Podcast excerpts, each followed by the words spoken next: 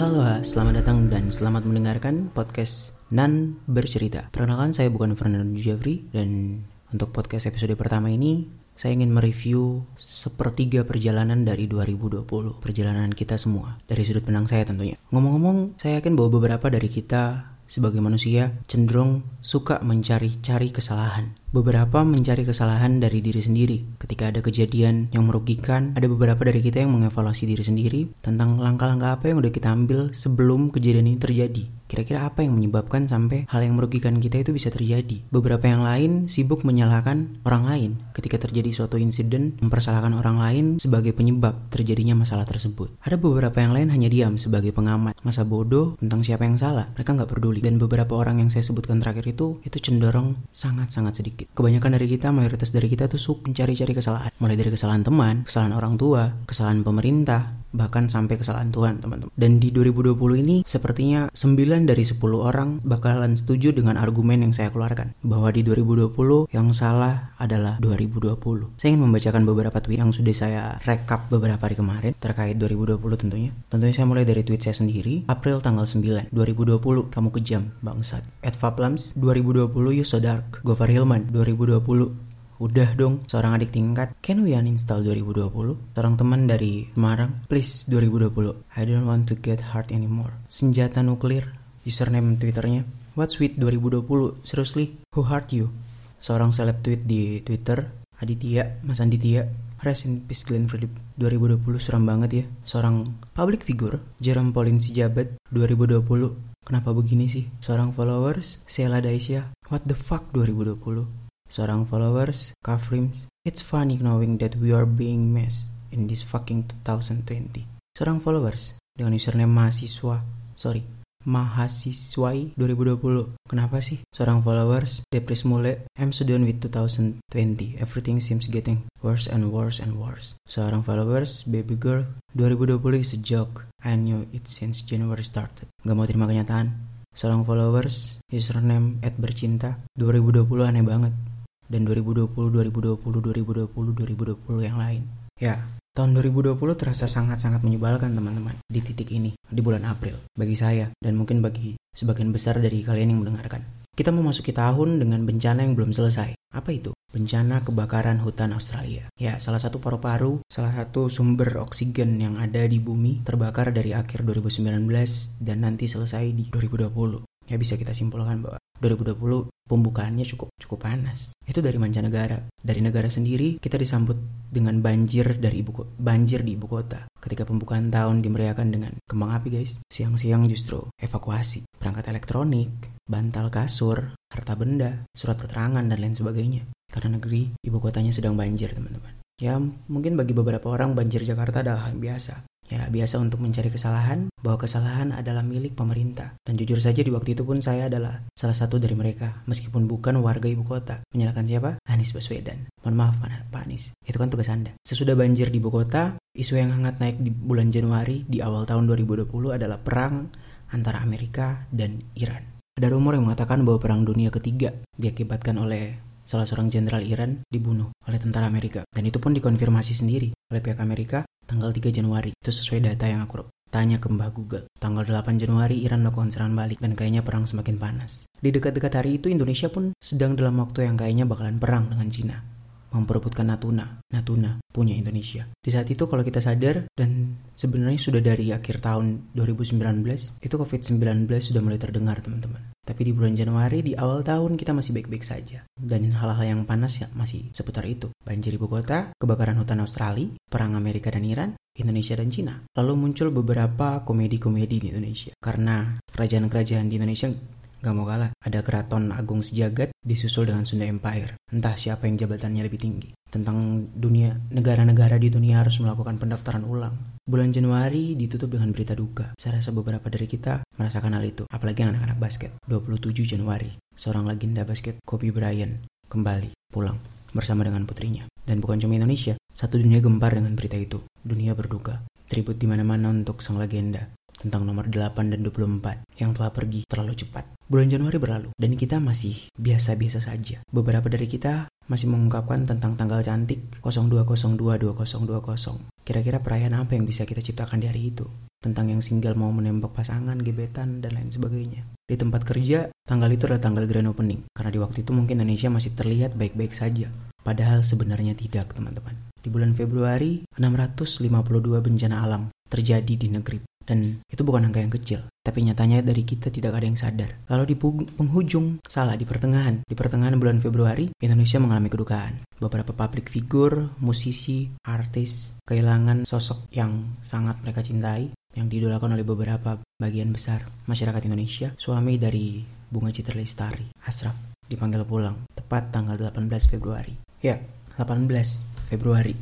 Waktu itu adalah sehari sesudah grand final Indonesian Idol. Gak bisa dibayangkan ya, balik dari ngejuri, capek, istirahat, suami sakit, masuk rumah sakit, dan itu adalah kali terakhir. Sesudah itu mungkin bulan Februari terlihat baik-baik saja. Hanya ada sedikit berapa lu, beberapa luka lecet. Bulan Maret teman-teman, bulan ketiga. Baru masuk COVID-19 langsung trending topik. Indonesia positif satu atau dua orang di kala itu. Pemerintah gencar melakukan pertahanan untuk mencegah keadaan menjadi lebih buruk lagi teman-teman. Tapi ternyata masih beberapa dari kita justru menyepelekan. Satu demi satu hari terlewati dan makin hari makin bertambah korban yang terinfeksi, positif, ODP, PDP, dan lain sebagainya. Beberapa dari bagian masyarakat Indonesia justru lebih egois. Timbun masker, borong makanan, tai, Lalu karantin karantina diberlakukan teman-teman karena COVID-19. Beberapa siswa dan mahasiswa mungkin merasakan bahwa libur panjang coy, lumayan. Tapi ternyata itu lebih berat dari apa yang diperkirakan. Karena tidak ada penjelasan di kelas, tidak ada dosen dan asdos serta guru yang mengajar, tapi tugas menumpuk. Pembelajaran online tetap diberlaksanakan. Gak bisa ketemu teman-teman, gak bisa nongkrong, gak bisa keluar karena ketakutan. Gak dapat uang jajan, kehilangan waktu, banyak hal teman-teman baru di bulan Maret. Lalu tanggal 25 Maret 2020 teman-teman, ibu dari Bapak Presiden Joko Widodo dipanggil pulang. Negeri ini berduka, tapi pemakaman yang dilaksanakan tidak seperti pemakaman pada keluarga presiden yang lain, karena Indonesia sedang dalam masa karantina. Dan kita nggak bisa ngapa-ngapain. Bahkan presiden pun tidak punya waktu banyak di rumah duka, karena harus menghadiri pertemuan dengan kepala-kepala negara yang lain, membahas strategi-strategi untuk menyelesaikan masalah yang ada di negeri masing-masing teman-teman. Di waktu itu dolar tembus 17 ribu teman-teman. Itu bukan nominal yang kecil di bulan Maret. Baru bulan kemarin teman-teman. Bagi saya pribadi Maret bukan bulan yang biasa-biasa saja teman-teman. Tanggal 27 seorang teman dipanggil pulang. Duka yang mendalam teman-teman. Jonathan Ratak seorang teman dari Manado Sulawesi Utara harus pulang. Waktu itu beberapa dari kita mungkin berpikir kalau dia kena corona. Ya karena parno di mana-mana. Orang batuk masalah. Bisa berantem teman-teman. Apalagi nggak pakai masker karena corona. Ternyata dia mengidap penyakit yang lain dan di tanggal 27 itu dia tutup usia. Beberapa hari sesudah dia berulang tahun, genap 23 tahun. Sedih, kecewa, nggak percaya teman-teman. Padahal dia hanya seorang teman. Kita kenal belum lama, baru lima tahun. Bagaimana dengan saudara-saudara yang terkena corona? yang tiba-tiba kok tiba-tiba positif, tiba-tiba hilang dari peredaran karena diisolasi di rumah sakit, tiba-tiba mati. Aku nggak bisa bayangin gimana rasa kehilangan yang keluarga mereka alami. Lalu bulan Maret pergi teman-teman. Dan ternyata bukan cuma tiga bulan ini yang ada kejutan-kejutannya. Baru memasuki bulan April, 8 April, seorang musisi negeri, seorang aktivis yang maju membela hak-hak masyarakat dari timur, seorang sutradara, kakak Glenn dipanggil pulang 8 April 2020. Dan karena Hal tersebut saya bikin podcast ini. Ketika Kobe Bryant meninggal di bulan Januari, teman-teman. Kobe Bryant dipanggil pulang, itu hari yang berat. Waktu itu aku harus libur sebenarnya. Tapi karena masih karyawan minggu pertama, aku harus masuk kerja. Ingin rasanya membanting bola di lapangan, mengenang sang legenda. Dan rasa yang sama pun dialami di bulan April. Glenn Fredly. Kenal enggak? Deket? Enggak. Ngaku-ngaku iya. Tapi kenangan dan karya mereka tuh selalu membekas gitu. Menemani masa-masa galau, tentang lagu-lagu melo, dan sekarang musisi itu telah pergi teman-teman. Beberapa dari masyarakat Indonesia berduka, sedih. Tapi sebenarnya teman-teman, ternyata di 2020 bukan hanya itu saja. Tapi karena yang kita rasakan itu sudah terlalu sakit, hal yang sebenarnya bencana, terasa biasa saja. Menurut data dari BNPB tahun 2020, tepat hari ini sudah 550 kejadian tanah longsor yang terjadi di Indonesia. 550 tanah longsor, teman-teman. 415 banjir, di Indonesia, 323 puting beliung, kebakaran hutan dan lahan, 49 kejadian, gempa bumi, 3 kejadian, letusan gunung api, 2 kejadian. Itu adalah data yang direkap oleh BNPB, data bencana alam. Sebanyak itu total ada 1342 kejadian. Dan total korban karena bencana alam tersebut yang meninggal dan hilang ada 53 orang. Belum yang mengalami kerugian materi teman-teman. Data untuk bencana non alam seperti kebakaran ada 161 kejadian. Serangan hewan liar ada 35 kejadian. Kecelakaan transportasi ada 20 kejadian. Wabah penyakit ada 19 kejadian. Epidemi ada 10 kejadian. Total ada 245 kejadian untuk bencana non alam yang mengakibatkan korban jiwa 18 orang meninggal dan hilang. Belum kerugian materi teman-teman. Dan ini baru sepertiga perjalanan di tahun ini teman-teman. Karena terlalu sering menyalahkan pemerintah, entah bupati, wali kota, gubernur, dan presiden teman-teman. Sekarang kita mulai menyalahkan 2020. Saking kejamnya 2020 teman-teman. Tapi apakah semuanya akan seperti ini saja? Entahlah. Semoga tidak. Semoga ke depannya akan ada hari cerah.